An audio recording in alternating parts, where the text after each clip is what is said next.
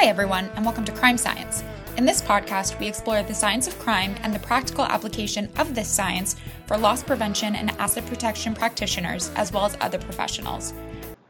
Welcome everybody to another episode of Crime Science Podcast. This is the latest in our weekly update series.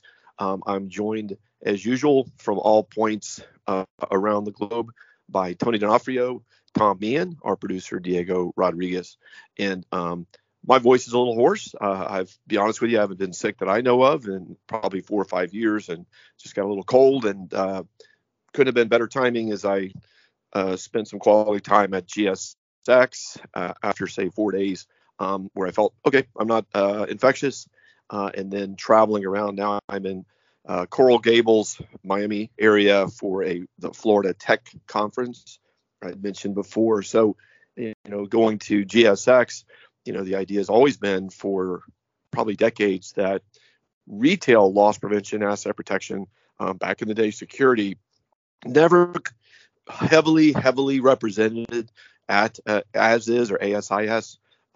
Just, you know, is more of a physical security bent for manufacturing and military and everything in between, but also retail. So the retail group, I've been had the opportunity to engage with or be part of that group for years, and so there were some retailers at the conference.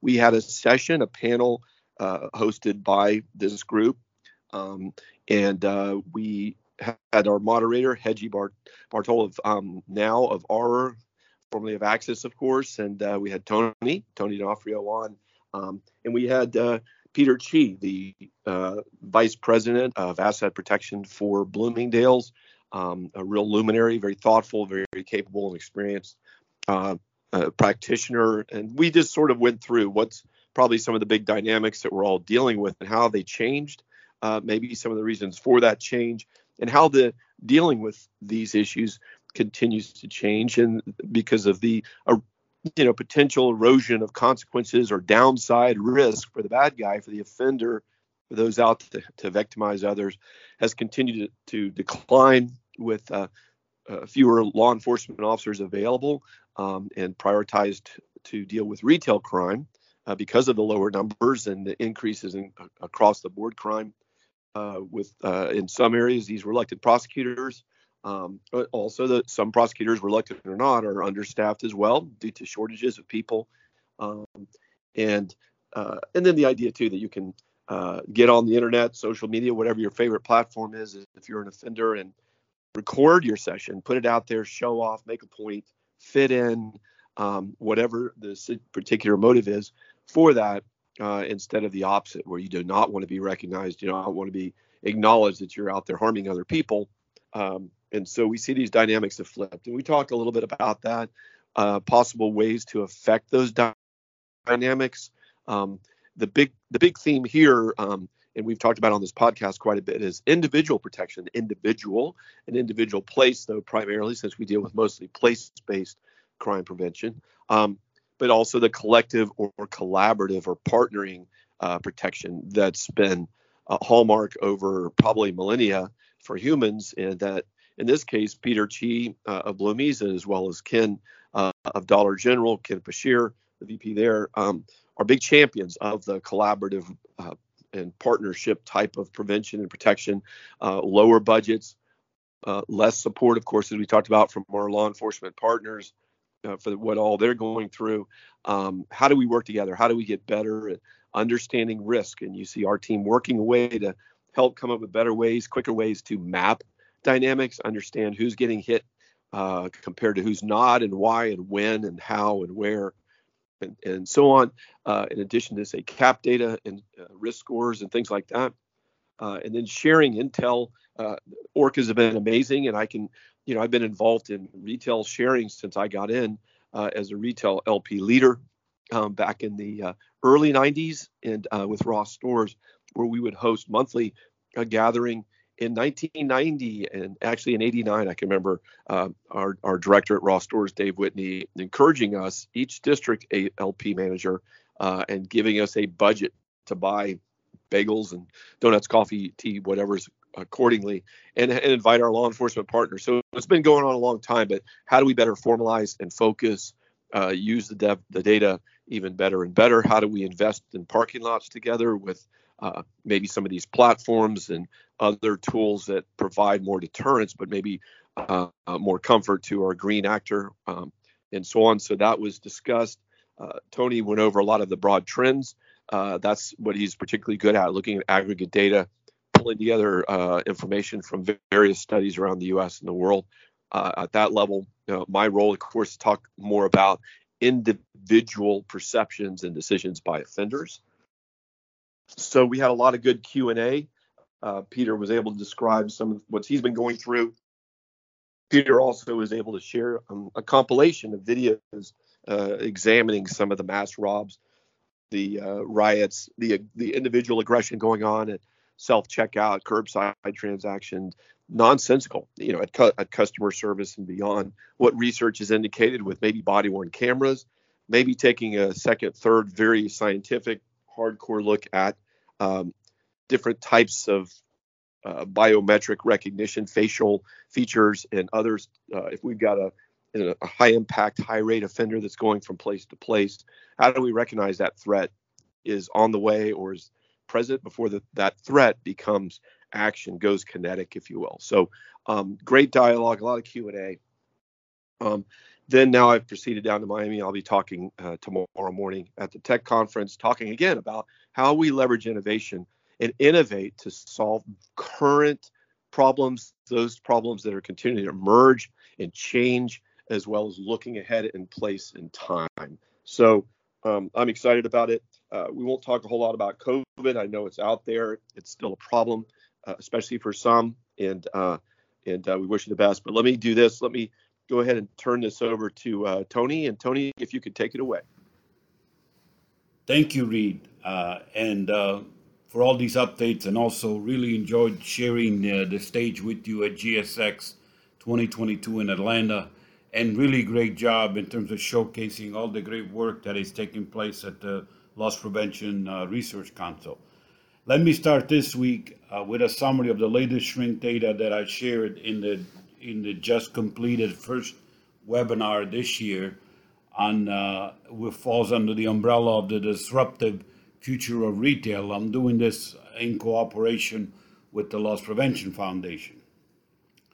From the 2021 RILA study on shrink, some of the key data, nearly $69 billion of product were stolen pre-pandemic in 2019. USA retail crime results in nearly $126 billion in lost economic activity and over 650,000 fewer jobs, paying over $39 billion in wages and benefits to workers. Retail thefts cost the federal and state governments nearly $15 billion in personal and business tax revenue, not including the lost sales taxes. Nearly 67% of asset protection managers report a moderate to considerable ORC increase, or organized retail crime increase, with 80% believing it will get even worse.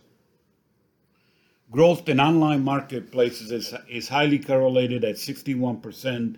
To the number of shoplifting events reported each year, and the categories subject to shoplifting activities are the ones most sought after through online marketplaces. We talked a lot about this during our GSX event. This, every one of us pays for crime, is this what it says.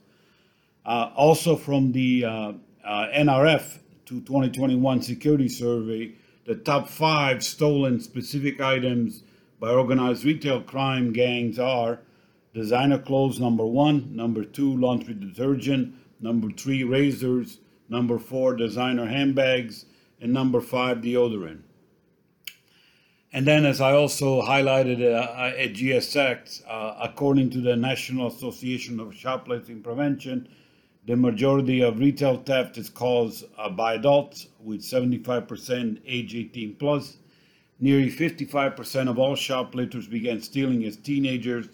Online, only one out of 100 shoplifters are caught. Nearly 48% of shoplifters are repeat offenders. And then this is one of my favorite stats. U.S. has about 27 million known shoplifters, but only 3% are professionals. 72% of kids and 73% of us all said the decision to steal was made while in the store. In other words, it was not premeditated.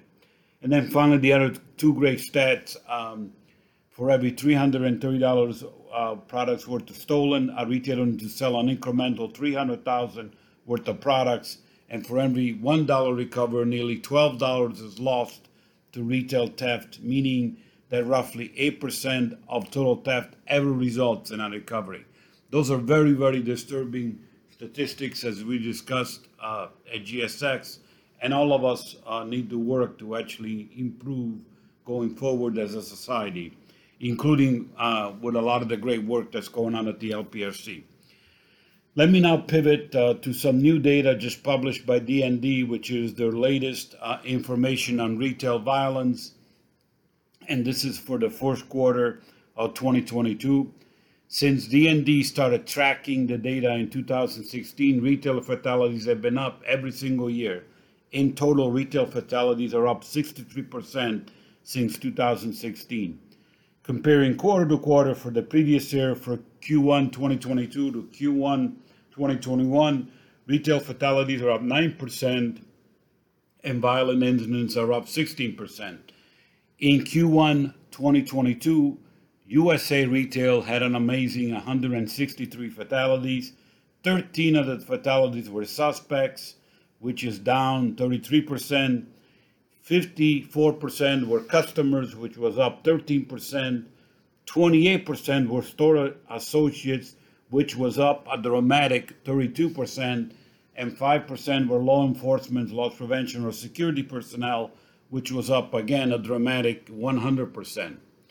For Q1 2022, 49% of the fatalities were in parking lots, 48% were inside the store or mall, and 3% were off premises. Of the 45 store associates killed in Q1 2022, 87% died during the commission of the crime, 7% from workplace violence, and 4% were accidental, and 2% were from domestic violence. 80% of store associate fatalities were male, and 20% were females, which that's an interesting stat. 89% of store associates were killed by gun, 5% from stabbing, 5% from car crashes, and 1% from fire. Restaurants led as a top segment of fatalities in Q1 2021 with 29% of the total. Specialty store followed with 8%, gas station were third at 7%, and liquor and marijuana were at also at 7%. The top 3 days of the week for retail fatalities were Sunday, Friday, and Monday. The top three U.S. states with the highest retail fatalities were Texas, California, and Pennsylvania. And the top three U.S. cities for retail fatalities were Philadelphia, Houston, and Memphis. So disturbing statistics, especially since this trend keeps going up, and we all, as I said at the beginning of this session, need to work together to get better. Finally, some good news in terms of what's coming up in terms of the holiday season, one of the first really good forecasts. This is from MasterCard Spending Pulse. They're projecting that this holiday season, U.S. retail sales, excluding automotives, are expected to increase 7.1% year over year, according to the MasterCard their study. MasterCard Spending Pulse measures in-store and online retail sales across all forms of payment. However, it is not adjusted for inflation, and as we saw this week, inflation is still hot in the market. Last year, the 2021 holiday season was resurgent for retailers, which was up 8.5% as the pandemic, based on the pandemic pent-up demand, excess saving, and supply chain issues sent shoppers to basically stock up for gifts. This year, the holidays are expected to shape up as another positive retail season. The key trends to watch this season are, number one, the holiday season will start earlier. That will start in October as consumers worry both about prices and supplies. They are going to be looking for deals, number two. So there will be a lot, because of inflation, the retailers that have the best deals are going to be do the best this holiday season. In-stores are back, and they're back strong for the holiday season. So that's going to be a trend. And then fashion will also have, apparel will also have a strong season in terms of buying clothes. So those are good trends that portray for the holiday season. So good news, at least for the holiday season. Bad news in terms of what's happening to violence this week, and also some of the retail theft. So great job again at GSX. And with that, let me turn it over to Tom. Well, thank you, Reed, and thank you, Tony. And today we'll talk about some just general tech information and then some cybersecurity and risk, as we always do, starting off with iOS, or the Apple operating system for the mobile phone device, for the iPhone. There is a new security patch that's out there. Feels like we're saying this every podcast, and we probably are, but can't stress enough how important it is to update your phone. 15.7 is available now. That patches a pretty significant vulnerability.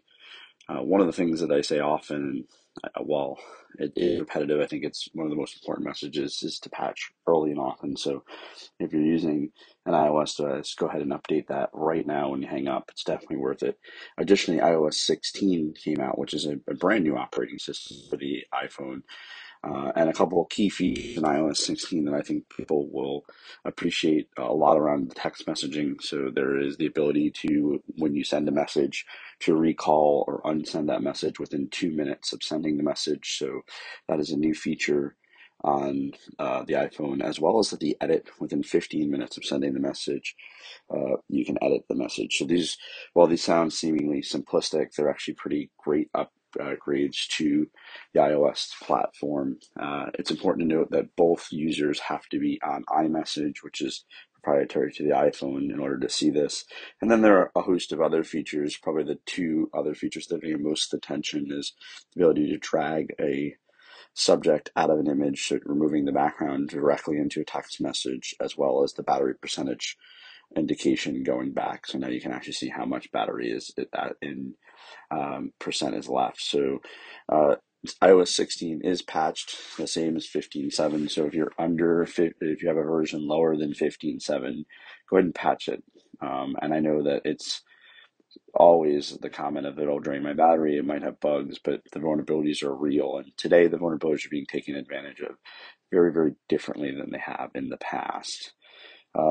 Cybersecurity space and cryptocurrency. So the U.S. government seized 30 million worth of cryptocurrency stolen by Korean hackers. This is really interesting because this keeps going back to the ability, when the government wants to be able to seize crypto. It isn't always that easy. This is linked to the Korean Lazarus group. The seizure represents about 10% of the total funds stolen from Axia Infinity. So it isn't everything here, but it really does show that the development in the way the Department of Justice and other law enforcement agencies are working together to combat some of these cyber instances that have been occurring globally, and really sending the message to these cyber criminal organizations that you're not immune to the U.S. government because you are in a country that's non-extradite or non-cooperative with our government. We, the United States government, will come after you. They will exercise whatever they can to either apprehend folks or go ahead and recover assets. I continue to see these stories, and it's a very big win for us because this has been a space that's largely untapped. When you have a ransomware or a cryptocurrency event that occurs, it's kind of the old anthem of what we would say credit card fraud was many years ago, a victimless crime. Very hard for law enforcement to enforce, very hard to figure out who was really involved. So this is really a big step for us moving forward in the cyber incident space. And this is not the first one that we've seen.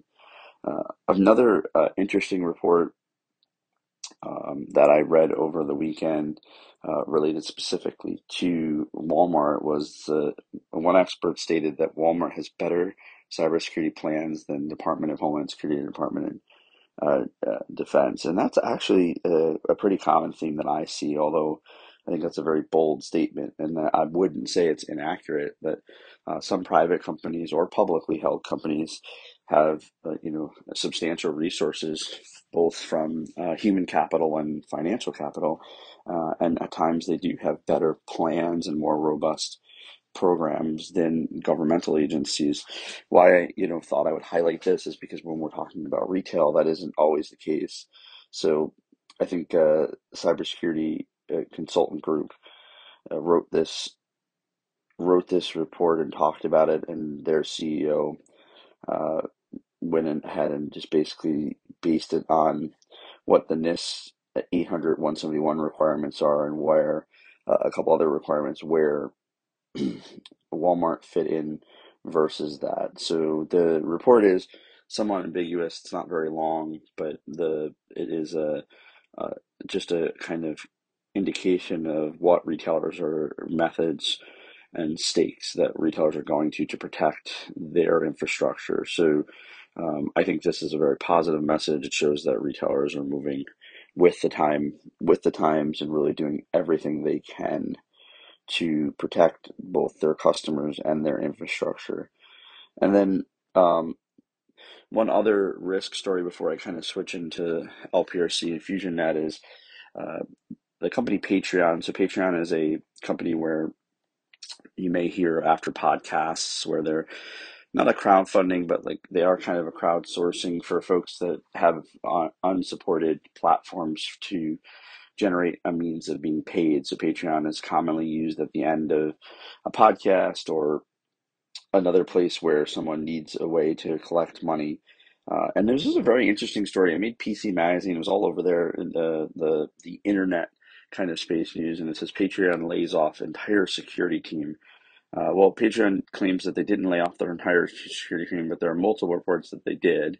And this is a payment service, so they had some layoffs, and a larger percentage of security folks were laid off, including additionally to some business development folks, it looks like, on this report. But this leads to, as companies downsize, where do they downsize? And in some cases, and I'm speaking very generally here, when you're making a decision to lay off, sometimes security teams are put into this in the cybersecurity space and the physical security space because there are programs in place that inherently can be automated. So that story, there's not a lot to it, but wanted to just kind of throw out there some of the talk about we're starting to see these layoffs in the cybersecurity and IT space. And then just want to touch on one story that we talked about last week, which was the TikTok breach, or the potential TikTok breach.